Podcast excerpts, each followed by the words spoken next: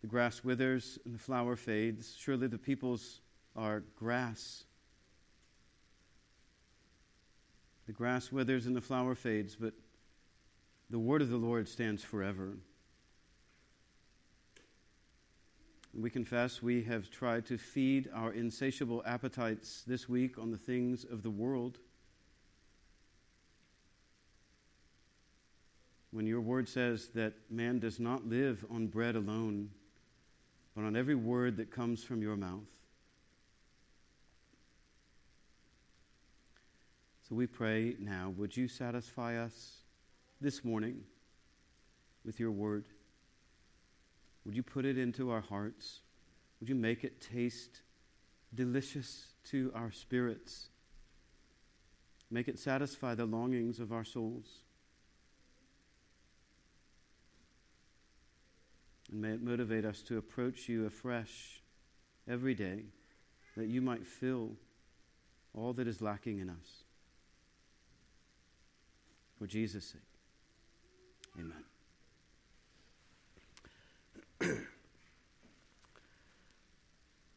I think it's safe to say that we all try to normally avoid circular reasoning in arguments, in rhetoric, in our writing. The one exception is when we're talking about the circle of life.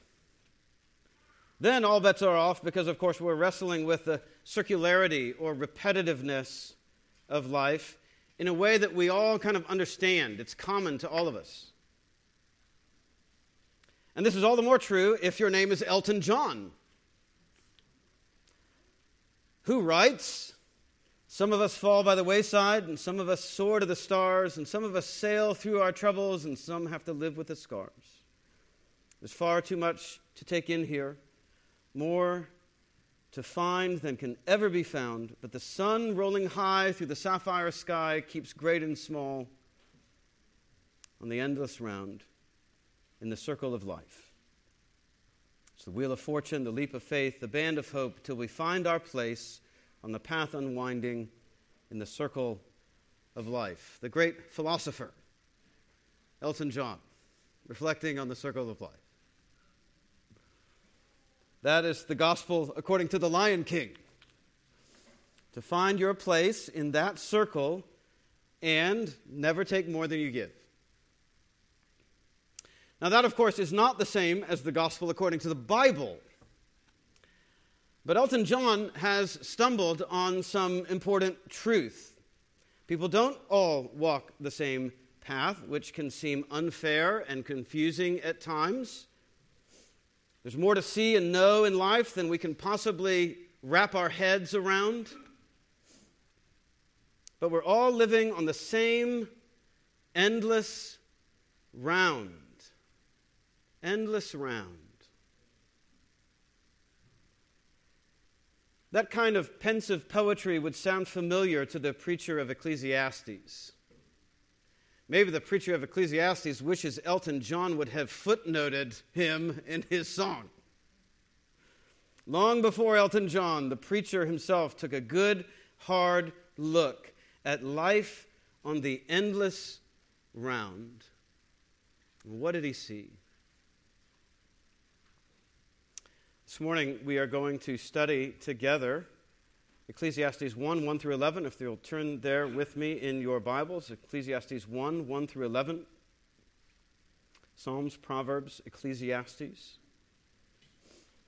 we're going to think about the preacher, the problem, the pattern, the point, and the promise.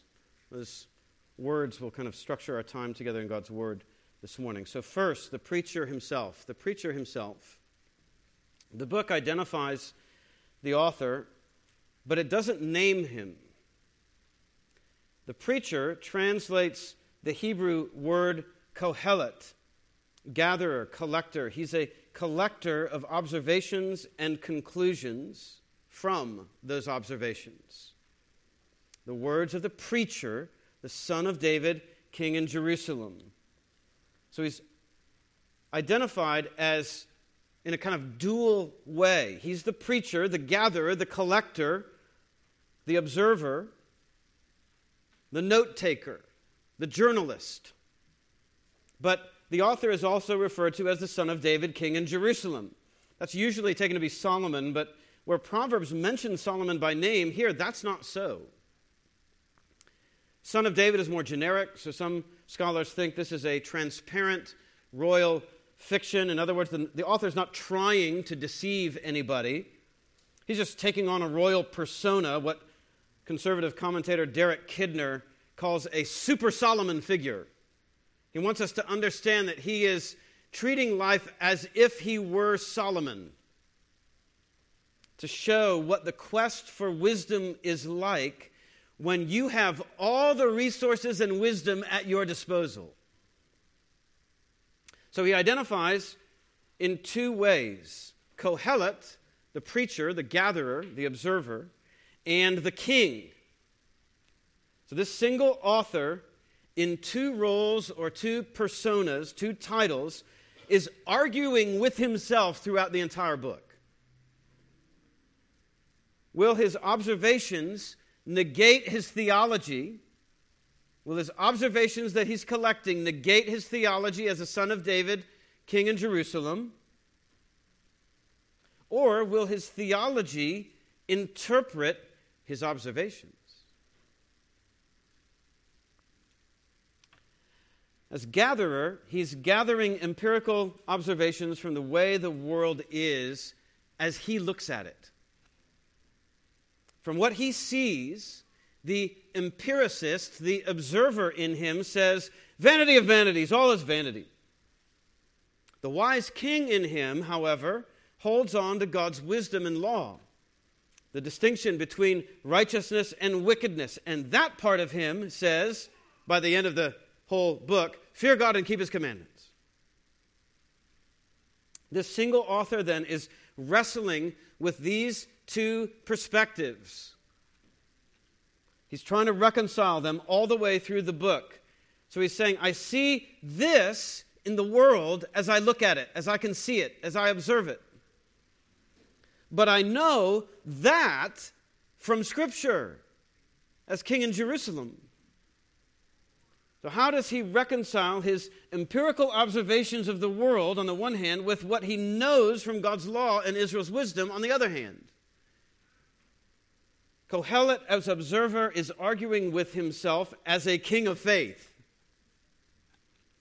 In short, it's the tension between trying to live by sight and trying to live by faith in the same person. When you're living in a fallen world that you still believe is governed by a sovereign, righteous, holy God. It's a tension of trying to be honest with what you see in the world while you still believe in the God of Scripture. The tension of those two perspectives is summarized in the two ways the author identifies himself Kohelet and king, preacher and ruler, practical observer of fallen reality, and righteous ruler who rules according to God's wisdom and who rules accountable to God's law. Single author arguing with himself based on holding two seemingly contradictory perspectives in tension. When I look at the world, I see one thing, but when I read God's word, I trust that the vanity I see is governed by this wise and righteous sovereign God that I cannot see, much less can I understand. So, as one writer put it, in reality, the preacher, the observer, all is vanity. In truth, everything is a gift from God. That's the tension of Ecclesiastes. He's holding those both together. The problem of the book begins in verse 2. And we'll read all the way from verse 2 to verse 11 just to let it speak for itself. Vanity of vanities, says the preacher. Vanity of vanities, all is vanity. What does a man gain by all the toil at which he toils under the sun? A generation comes and a, genera- a generation goes and a generation comes, but the earth remains forever. The sun rises and the sun goes down and hastens to the place where it rises. The wind blows to the south and goes around to the north. Around and round goes the wind, and on its circuits the wind returns. All streams run to the sea, but the sea is not full. To the place where the streams flow, there they flow again. All things are full of weariness. A man cannot utter it. The eye is not satisfied with seeing, nor the ear filled with hearing. What has been is what will be. And what has been done is what will be done. And there is nothing new under the sun. Is there a thing of which it is said, See, this is new? It's already been done in the ages before us. There is no remembrance of former things, nor will there be any remembrance of later things yet to be among those who come after. You feel this sense of frustration in him, don't you? The problem of the book, then, second point of the sermon, the problem of the book, is not how do you make sense of the world a secular, as a secularist or an atheist. That's not what he's doing. Kohelet is not impersonating an atheist, secularist, humanist, scientific naturalist and refuting that worldview. That's not what he's doing. After all, atheism wasn't even in vogue, either in Solomon's day or during the exile when some Christians think it was written. You are either a monotheist, one God, or a polytheist, many gods in ancient times. And yes, the fool did say in his heart, There is no God. That's true. Psalms addresses that. But that was the exception that proved the ancient rule. Only fools think there's no God. So the author's not trying to make sense of reality without God, nor is he trying to expose secular humanism or atheism as empty worldviews. He would think that those are empty worldviews, but that's not what he's doing in Ecclesiastes. After all, he mentions God as creator, Elohim, 40 times in just 12 chapters. Kohelet is not saying that reality is confusing apart from God or from a humanist perspective. That's not what he means by under the sun. Many people take under the sun to be a limited secular perspective as opposed to above the sun, God's heavenly perspective. But under the sun is better taken as inclusive of all people who are living. Under the sun is the land of the living, everywhere the sun shines. Everywhere. On this side of the grave, everywhere you look, wherever the sun shines, life is like this. And life is like this, or at least looks like this, even when you believe in God as a creator. Even when you're a Jewish monotheist who believes in the law's distinction between righteousness and wickedness. I mean, I don't think Kohelet would mention Elohim 40 times in 12 chapters if his whole point is to describe life without Elohim. You know how many times Elohim is mentioned in Esther? Goose egg. Zero. And nobody tries to make a case that the book of Esther is trying to make sense of the world from a secularist or atheistic point of view. So that's not what Kohelet is doing either in Ecclesiastes. Only chapter 4 and chapter 10 lack any mention of Elohim. Every other chapter mentions him. So the author remains a theist all the way through, which contributes to the problem and heightens the tension. The problem is not that life feels enigmatic and confusing and senseless and absurd without God in the picture. It's that when you look around, when you observe the world, when you do your empirical study, when you walk by sight, even as a God-fearer, it's hard to reconcile what you see with the character and ways of God as biblical wisdom and law present him to be and as you believe him to be. That's hard. That's that's hard. That's the problem.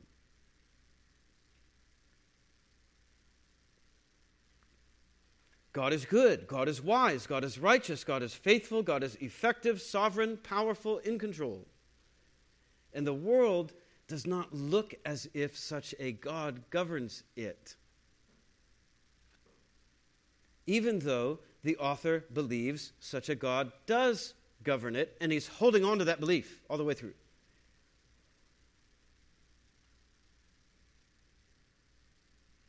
So that's what we would call messed up. that's messed up. Right? It looks ridiculous. And I know God is not ridiculous. God is the opposite of ridiculous. So Kohelet is looking at the world as a God fearing empiricist, an observer. He's looking around at the world, the way the world works. He's going by what he sees while he's still holding on to his belief in God. And the problem is that the world does not work the way Kohelet would expect it to work if Elohim is who Kohelet knows and believes him to be.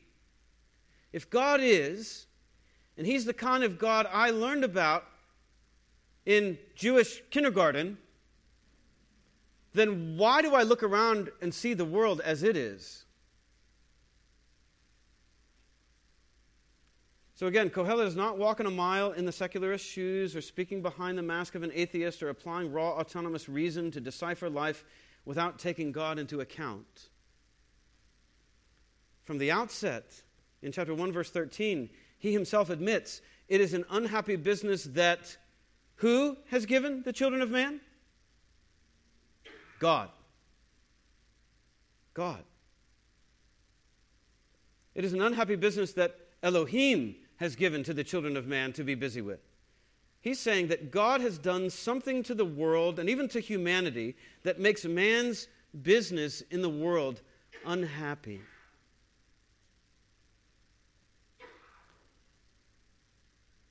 Vanity of vanities, says the preacher. Vanity of vanities, all is vanity. What does he mean by that?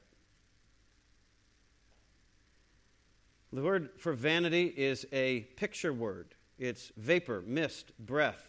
I mean, you could, can you imagine trying to translate it like that? Of all is. That's what he's saying.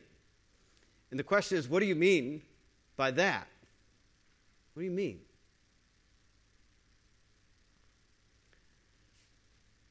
In the Old Testament, that word has got a range of meanings based on context. It can indicate nothingness, ineffectiveness, or brevity, briefness. Idols are often called hebelim, hebel, vapor, breath, mist, nothing. idols, nothings. The help of foreign armies is ineffective or worthless, hebel, vain. The servant of the Lord complains in Isaiah 49 4 I have spent my strength for nothing and for vanity, futility, nothingness, ineffectiveness. Isaiah 49 4. In Jeremiah 16 18, our fathers have inherited nothing but lies, worthless Hebel things in which there is no profit, same word for vanity in Ecclesiastes. But in each of those cases, whether it's the nothingness of idols, the worthlessness of relying on foreign armies, or the apparent failure of the servant of the Lord, there's a perceived, a perceived ridiculousness, an absurdity to it. There's a senselessness to it. There's a lack of fit between expectation and reality. Oh, I didn't, I didn't see that coming. I thought that would work a totally different way.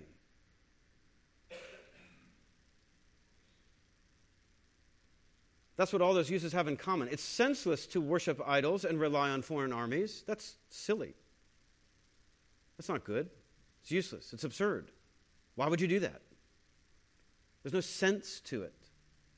Those idols are nothings. They're unreliable, they're useless, they're worthless, they're futile. And Kohelet breathes the frustration not just of vanity in the sense of superficiality or brevity or worthlessness, he breathes the frustration of absurdity, of senselessness. This is emotional for him. It's very hard to read Ecclesiastes dispassionately or just kind of with, with this kind of intellectual, philosophical attitude. No, no, no. That, that's not how he's talking. He's frustrated about this. There's a what in the worldness to Kohelet's attitude as an observer of a senseless reality governed by a sovereign God. And by using the same word five times in the opening statement, it's like he can't say it emphatically enough. What then is the absurdity? It's the question of verse 3. This is, this is where he locates the absurdity of life, at least initially. What does a man gain? By all the toil at which he toils under the sun. That's a rhetorical question that Kohelet thinks you can't answer. What's a man gain? You tell me. Can you? I don't think you can. You spend your whole life scratching out a living, taking all that time and trouble, and what do you really have to show for it, man? What do you got to show for it? How are you really ahead? How are you yourself really any different? You're still you, aren't you? After all that, you're still you. You're no different. Did you really change the world? Like you thought you were going to do when you were 16? What's your new bottom line from all your blood, sweat, and tears? And how do you feel about it? Are you really in the green? Is that how the world works? Let's take a good, hard, honest look at this world, Kohelet says, and let's see how the world works. Because as the world works, so humanity works. As the world goes, so goes humanity in that world. And the pattern looks demoralizing. In verses 4 through 11, the pattern, third point, the pattern. He starts with the generations. The generation goes, dies off, a generation comes. But the earth remains forever. What do you really gain out of it? Whole generations pass, yet the earth remains unchanged. No one's changing the world. No one is saving the world. No one is destroying the world. The world is just the same as it always was. And it works in just the same way, with just the same mechanisms and patterns, no matter which generation leases the acreage. All the hardship, all the trouble, all the self exertion, self assertion all the misfortune and worry of all the generations changes nothing. The earth is still round. it's still spinning on its axis, orbiting the sun day after day, year after year, just like it was doing when God first created Adam and Eve. So, if none of the blood, sweat, and tears of all the generations changes the way the world turns, then what in the world?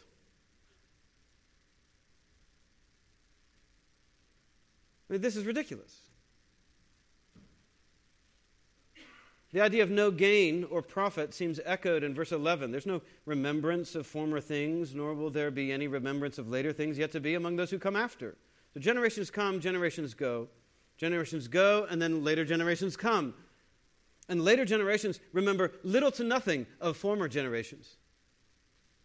This is even more acute in our own age when we assume that recent is better than ancient, modern is better than pre modern. History is replaced in schools by what? Social studies. I didn't learn history in seventh grade, I learned social studies in seventh grade.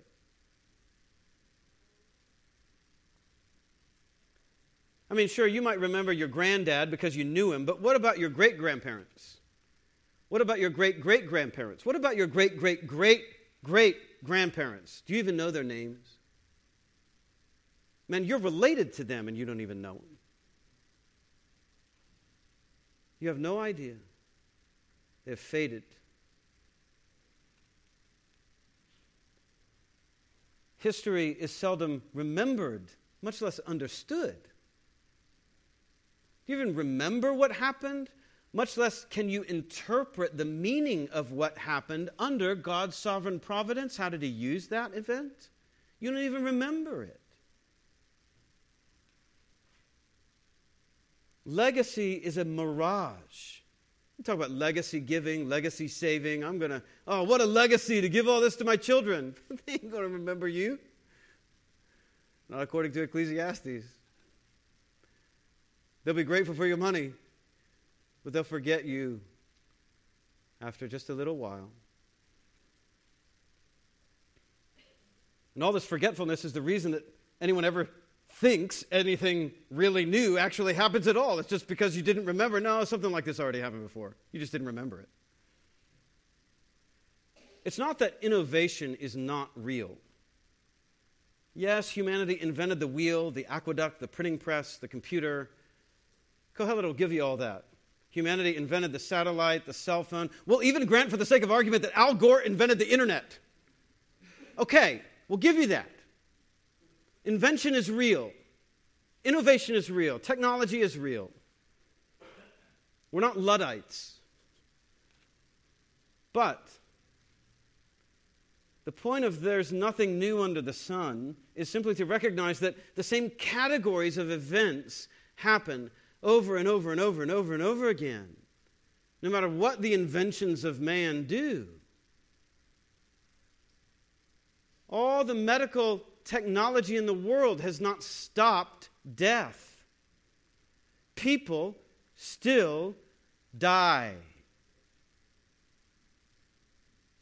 Life is still confusing no matter how nice of a smartphone you have. Your smartphone doesn't solve all your problems, it kind of causes a few of them, doesn't it?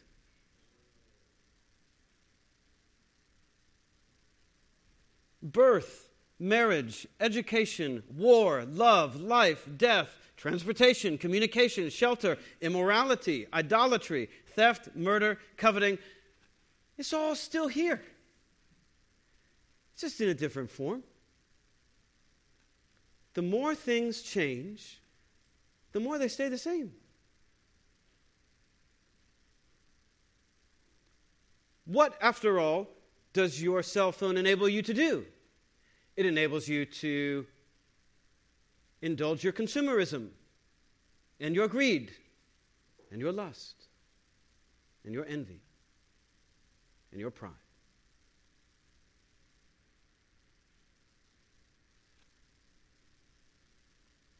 The sun,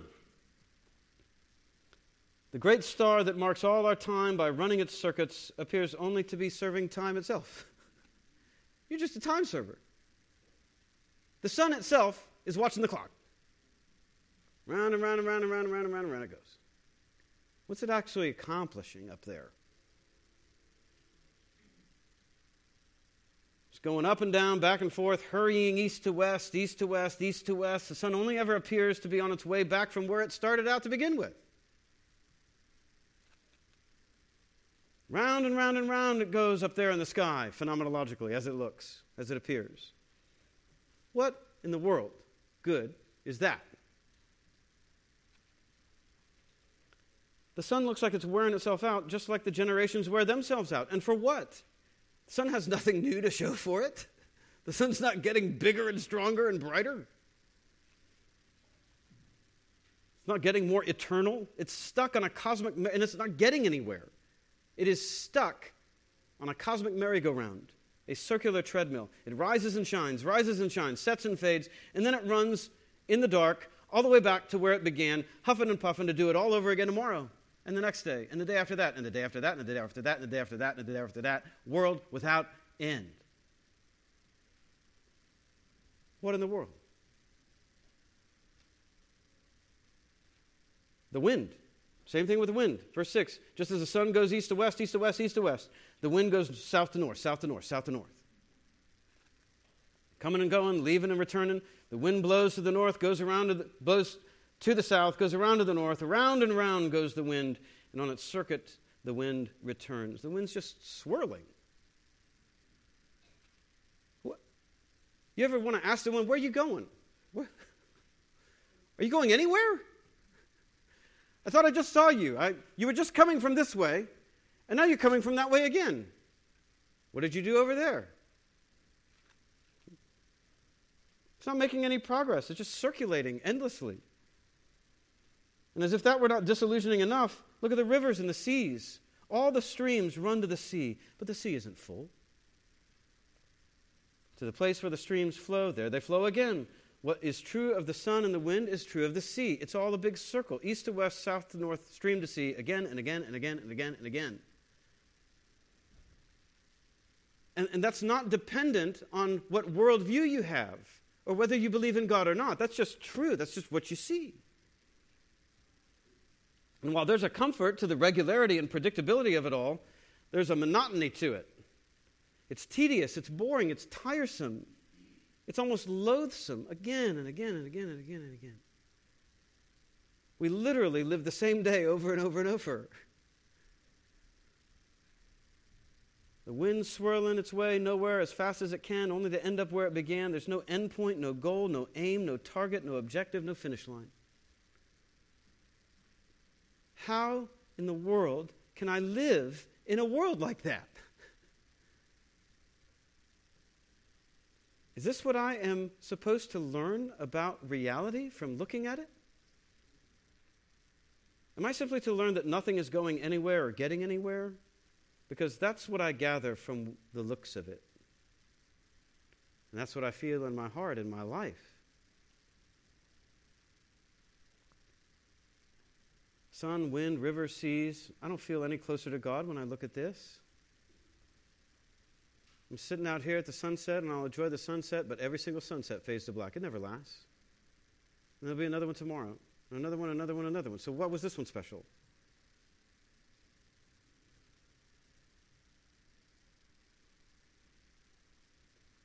I feel worn out by it all. The novelty of creation is quickly wearing off.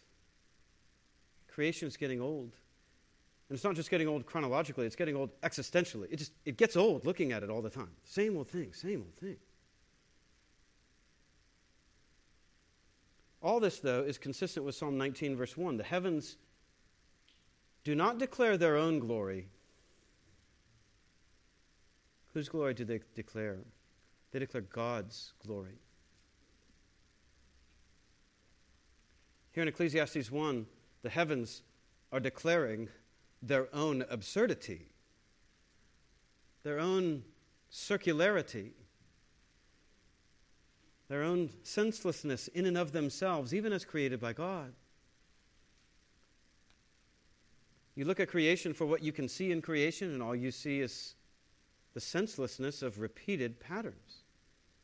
The heavens do declare the glory of God. They do declare God's beauty, majesty, scope, intricacy, power, sovereignty, transcendence, knowledge, supremacy, creativity. They display all of that about God. He's the one that built this. But the heavens also declare the senseless circularity of this world in and of itself, even though it is created by God. The cosmos is not ultimate. Cosmos has no glory in and of itself. There is an inherent dissatisfaction built into the very workings of creation sun, wind, seas, generations. There's something about the way the world turns, the way the wind blows, that makes us dissatisfied with life in this world. The way the world turns is not satisfying to us precisely because it turns, it's circular. The whole cosmos is literally going nowhere fast. That is what Kohelet notices when he looks around, when he looks up, when he stops to think. It occurs to him this world is going nowhere fast. It's scurrying its way to nowhere.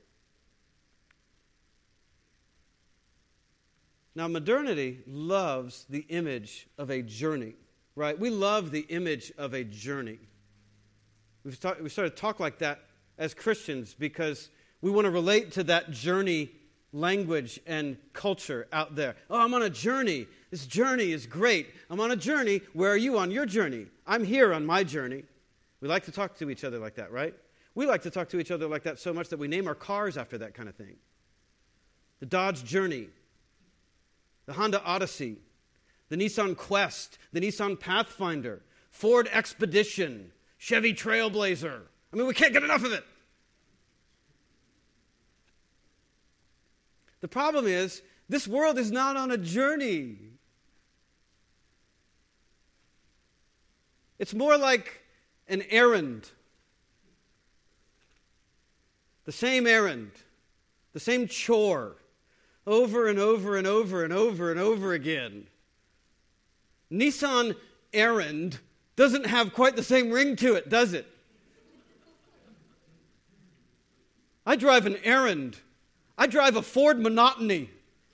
I drive a Honda Aimless, a Toyota Repetition, an Acura Chore. We don't name our cars that. Nobody wants to drive an Aimless. That's pathetic. No, I want to be able to say, I drive a Quest because it represents my journey, because I'm going somewhere in my quest. But the sun is on an errand. the wind is just swirling around. The cosmos is not headed to a destination that it hasn't yet reached, that it's really excited about getting to. It's moving in another circle. So, where's the sense and the circularity of all things? Everything's going nowhere, and it all seems in such a hurry to get there. Where's the sense in how the cosmos runs? Where's the satisfaction in it all? It gets old. The circle of life is pointless. That's what it looks like. And when you believe in God, you're like, wait a minute, God, how can the circle of life be pointless? But it is. I mean, it's a circle. There is no point. I'm struggling here. What is the point? What is Kohelet's point? Verse 8, fourth point of the sermon. The generations, the sun, the wind, the sea are all just analogies for the dissatisfaction of the human heart in verse 8. All things, or words, all the things you could say about the circularity of life all this is full of weirdness. I'm getting tired of talking about it. A man cannot utter it. The eye is not satisfied with seeing, nor the ear filled with hearing. There it is. You get so tired of the cosmic rut that you run out of words for talking about it. But that's because it resonates a little too deeply, doesn't it? It's too close for comfort. I don't want to admit it, but I can't avoid it. My heart is just like that sea. I can drink in all the sights and sounds under the sun, and my heart will not be or feel a single ounce fuller for any of it. Pick your poison productivity, profit, prosperity, clothes, cars, computers. Kohelet's getting there. He'll get there in chapter 2. Whether you're into commercialism or competition, philosophy or fun, academics or athletics, wine, women, and song, gossip and slander, whether you're a foodie or a fitness freak, look at it all, listen to it all, take it all in, and still your heart will not rise a millimeter above human sea level. You're not getting fuller from any of that. Derek Kidner said, like the ocean, our senses are fed and fed, but never filled. I can never see enough spectacle I can never marvel at enough grandeur. I can never be amazed enough. I can never be enthralled enough. I can never lust at enough beauty. I can never covet enough money. I can never be impressed enough. The sunset always fades tonight, And I can't hear enough either. The song can never be loud enough or last long enough or be entertaining enough. You ever notice that about music? You find some cool guitar riff or some beautiful song or melody that you love, and you're like, that, that's only like three and a half minutes, man. Or even if it's like five or six or seven minutes, a particularly long song, you're like, yeah, but I kind of didn't really like that middle part there, and but I really like that part. I just can't hear enough of what I want to hear. It's not just music. The news doesn't stay new. To be current? It's going to be yesterday's news tomorrow. The gossip loses its juiciness. The compliments can't come quickly enough. And before long, our ears feel empty. Give me more distractions. Give me more praise for self. Give me more slander for others. Give me more noise to drown out this deafening silence in my heart. If there's one proverb that still resonates with Kohelet, it's Proverbs 27:20. Sheol and Abaddon are never satisfied, and never satisfied are the eyes of man. That's almost become Kohelet's life verse. And it's a proverb. The only thing this world does for my appetites is tantalize them and aggravate them. The world awakens and excites my appetites only to frustrate and disappoint them. Ever feel like that? When I can sense that my senses are made to enjoy more than this world is able to show and tell. I want to see more. I want to hear more. I want to be more. But when, what, what, what can I look at in this world that's going to satisfy my eyes? What can I listen to that's going to fill up my ears? Is it not absurd that my desires, my senses, my appetites, my longings have so much capacity that the world is not enough to fill them? That's absurd. Why is that? Charles Bridges, a pastor from 150 years ago, said it this way All is therefore utterly inefficient for the great end of man's true happiness. It only enlarges his desires in the endeavor to gratify them. Your desires, think about it. You eat a big meal, big supper. Your stomach expands. You feel full for a while, your stomach expands. Many of us are familiar with that. We go to bed, have a hard time sleeping. We get up next morning. Are you full? No, you're hungry. Why? Your stomach expanded. That's why. You ate all that food, and now you're hungry. You're more hungry than you were when you ate the food.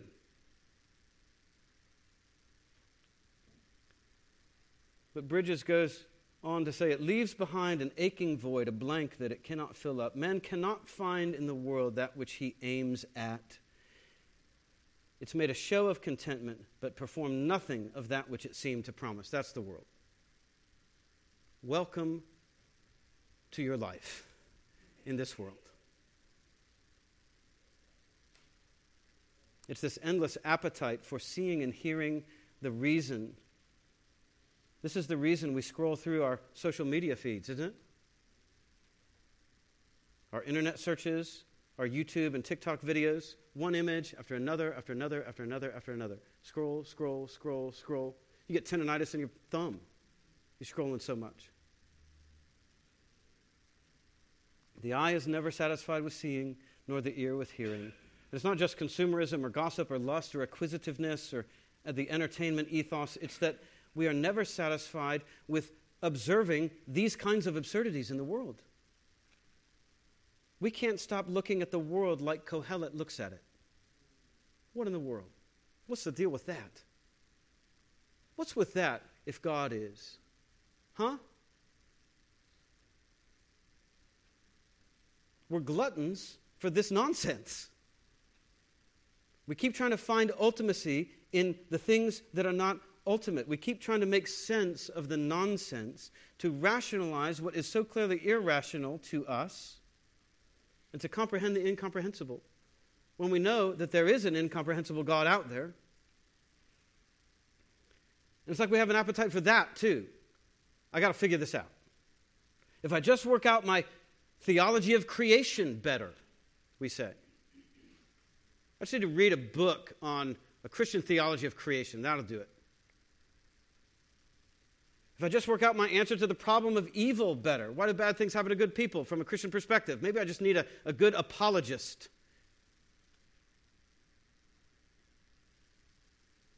If I just work out my end times theology better, if I really just know where all this is going, then I'll be fine. Then it'll make sense. If I just have a better theology of work and vocation, then, then I won't feel frustrated by the nonsense because then the nonsense will make perfect sense. Will it? Because it didn't for Kohelet. That appetite, though, the appetite to see the definitive argument, to hear the definitive podcast on the meaning of life, that is just as insatiable as anything else because we have a drive to impose human order on an inhumane world. And that also, Kohelet will say, is ultimately unachievable. Yet these out of this world, disappointed by everything in this world, disproportionate to anything in this world appetites, these very appetites are the evidence for the God who made crooked what we cannot make straight. Who put those appetites there? Who made them so big? God did. Why are they so big? Why are my appetites so big? Because the only one who can satisfy them is this God. That's why. The world is too small for these appetites, which is the indication to you that God made you for something bigger than this world.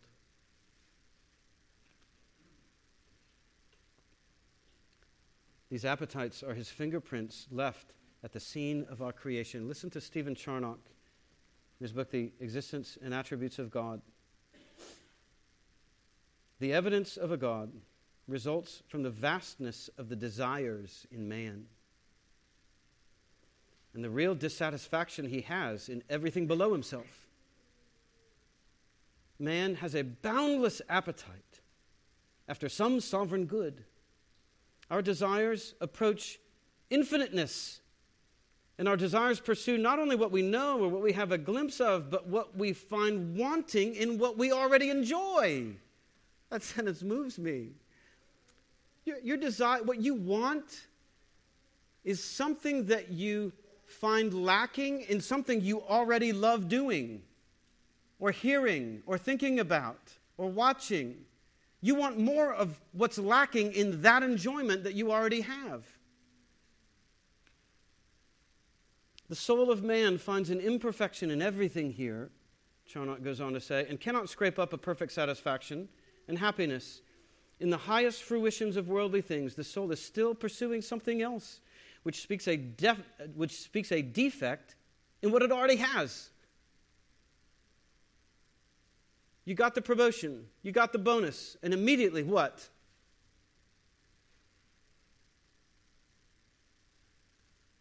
Your next expectation is, and, and what else?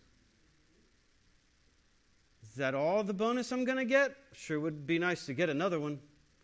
Get your tax return. Ah, wonderful. And what else might I have to look forward to?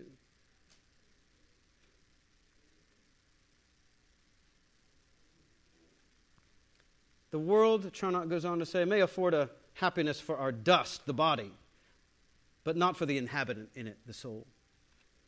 Whence should the soul of man have those desires then? How came it to understand? How, how did my soul come to understand that something is still wanting to make its nature more perfect? How do I know that I want something else to make me feel more content and happy and fulfilled? How do I even know that? How did that desire even get there? If there were not in my soul some notion of a more perfect being, God, which can give it rest. This boundless desire did not have its origin in man himself. Listen to this argument, Charnock. Nothing would render itself restless. That's a wonderful argument. If you made yourself, if yourself made yourself, if nature made you, if nature made nature, would nature really make itself restless? No, of course not. Nothing makes itself restless. That's stupid. That's self defeating. Something above the bounds of this world implanted those desires after a higher good and made mankind restless at everything else. And since the soul can only rest in that which is infinite, there is something infinite for it to rest in. Yes. Since nothing in the world, though a man had the whole world, can give it satisfaction, there is something above the world that alone is capable to give man satisfaction. Otherwise, the soul would always be without it, and the soul would be more in vain than any other creature. Man, if there's not something to satisfy the eternal appetite of your heart, you are, of all people, most absurd and in vain. Vanity of vanities, you are vanity if there's not a God who satisfies your eternal appetites. There is, therefore, some infinite being that can alone give contentment to the soul, and this is God. And that goodness which implanted such desires in the soul would not do it to no purpose. The God who implanted those desires in your soul that you can't find satisfied in this world, He would not implant that desire in your soul to no effect. He would not mock that desire or that soul in giving that desire without intending the pleasure of enjoyment for you. God gave you that infinite desire for Him because He intends to fulfill it with Himself, not with something in this world you can buy or experience or have or drink or eat or do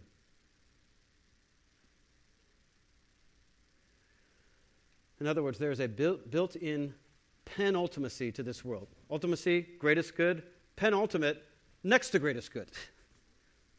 right? It's, it's not ultimate. The world is not ultimate. The world is not the greatest good. God did create everything good, He created everything very good. But very good is still not the highest good, is it? Very good is just very good, but it's not the best. God God is the greatest good. And God built the world and put man into this very good world to show man that as good as the world is, the world is not the greatest good. Life in this world is not the greatest good there is. Life in this world is not the greatest good there is. If you don't get that through your heart, you can't be a Christian. And you'll never die for Christ because you still think life in this world is the greatest good. And you will never give it up.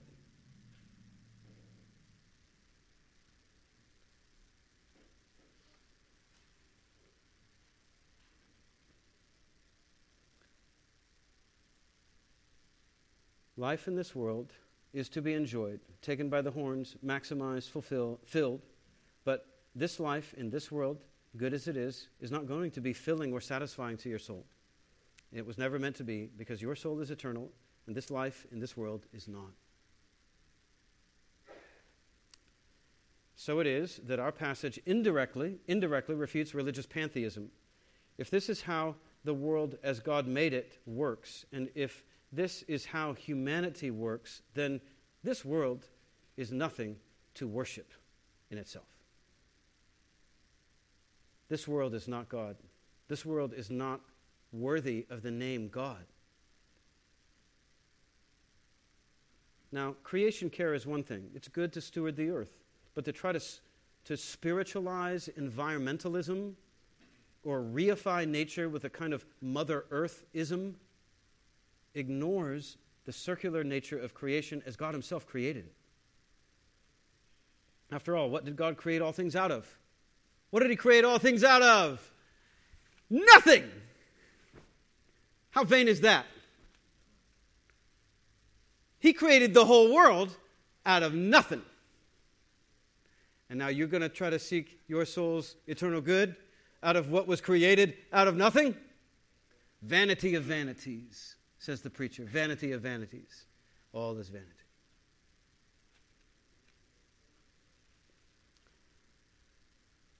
Finally, the promise. The promise. There is an innate futility to creation.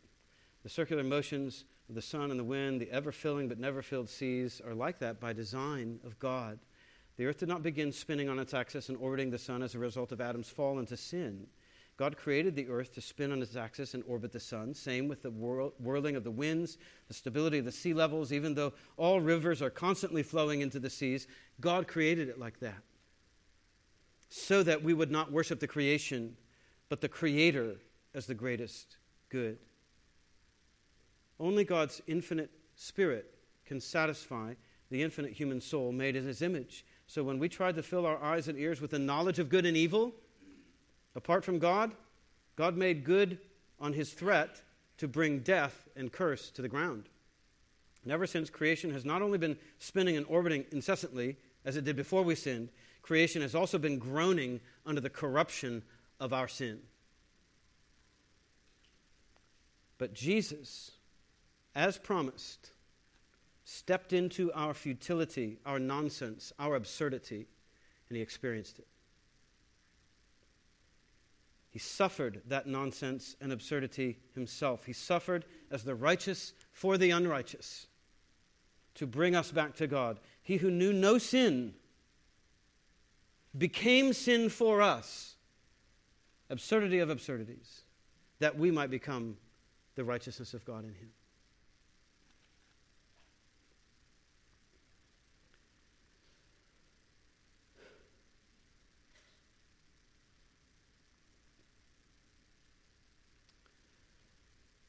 Was said of him through the voice of Isaiah's suffering servant, I have spent my strength for nothing and for vanity.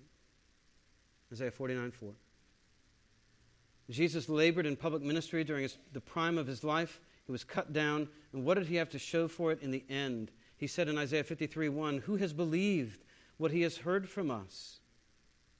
And to whom has the arm of the Lord even been revealed? Jesus himself ended his life on this earth having lived in sinless righteousness. And yet, what did he have to show for it? What did the man Christ Jesus gain by all his toil at which he toiled under the sun? He died homeless, penniless, friendless. Yet by his wounds we have been healed. His death was not in vain. God vindicated his righteous life and his innocent death by raising him bodily from the dead three days after he died. And in doing so, Jesus became the firstborn of the new creation. True, there is nothing new under the sun. Humanity simply repeats the same kinds of things it's always done. But God said in Isaiah 43 19, Behold, I am doing a new thing. Now it springs up forth. Do you not perceive it? I will make a way in the wilderness and rivers in the desert. In Jesus' death and resurrection, God would accomplish a new creation and a new exodus. He said in Isaiah 65 17, Behold, I create new heavens and a new earth, and the former things shall not be remembered or come into mind. But be glad and rejoice forever in that which I create. For behold, I create Jerusalem to be a joy and her peoples to be a gladness. Jesus has made us something new in ourselves. He made a new covenant in his blood, which we celebrate today in the Lord's Supper. And for all those who trust in Jesus and turn from their sins, they are in Christ, and anyone who is in Christ is a new creation. The old is past. Behold, the new has come. And all this is from God. Friends, if all this is true, then how much more should we listen when Jesus asks us, What does it profit a man to gain the whole world and lose his soul.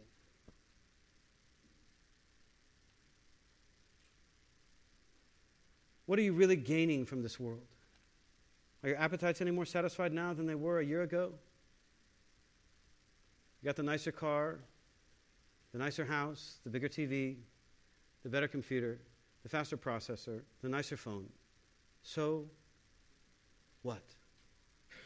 Are you a different person because of it?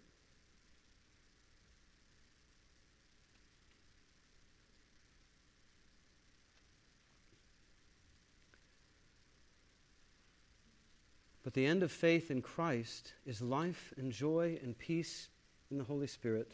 Peter said in Acts 3 that times of refreshing are coming from the presence of the Lord, and God will send the Christ appointed for us, whom heaven has already received, until the time of the restoring of all things. There's hope. There's the promise. Until then, we know that the whole creation has been groaning together in the pains of childbirth until now.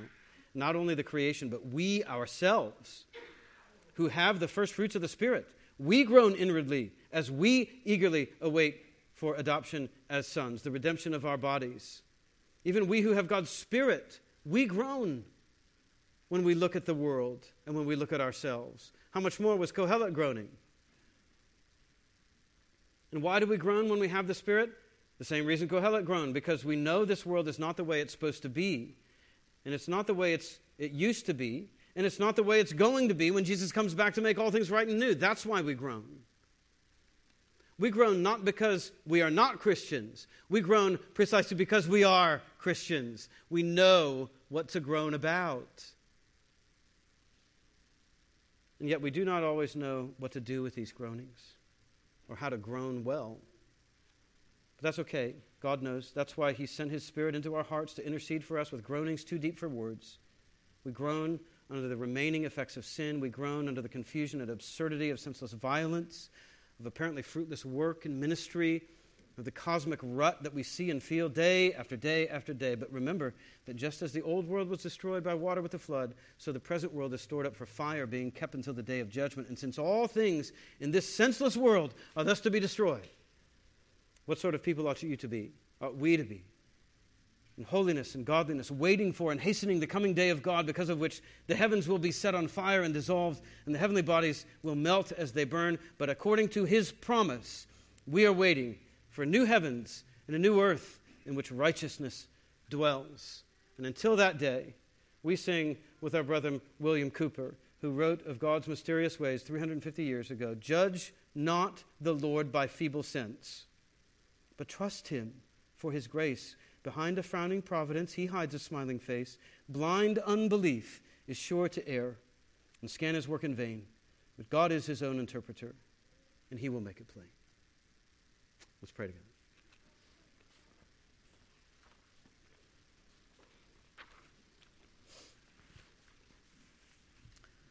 Father, we confess that we have looked around at the senselessness of the world and at times we have blamed you, we have criticized you. Forgive us. Help us to trust that you know what you are doing and that you are God all wise and that you are making all things new in Christ, that you will come back and you will make right every wrong. For Jesus' sake we pray. Amen.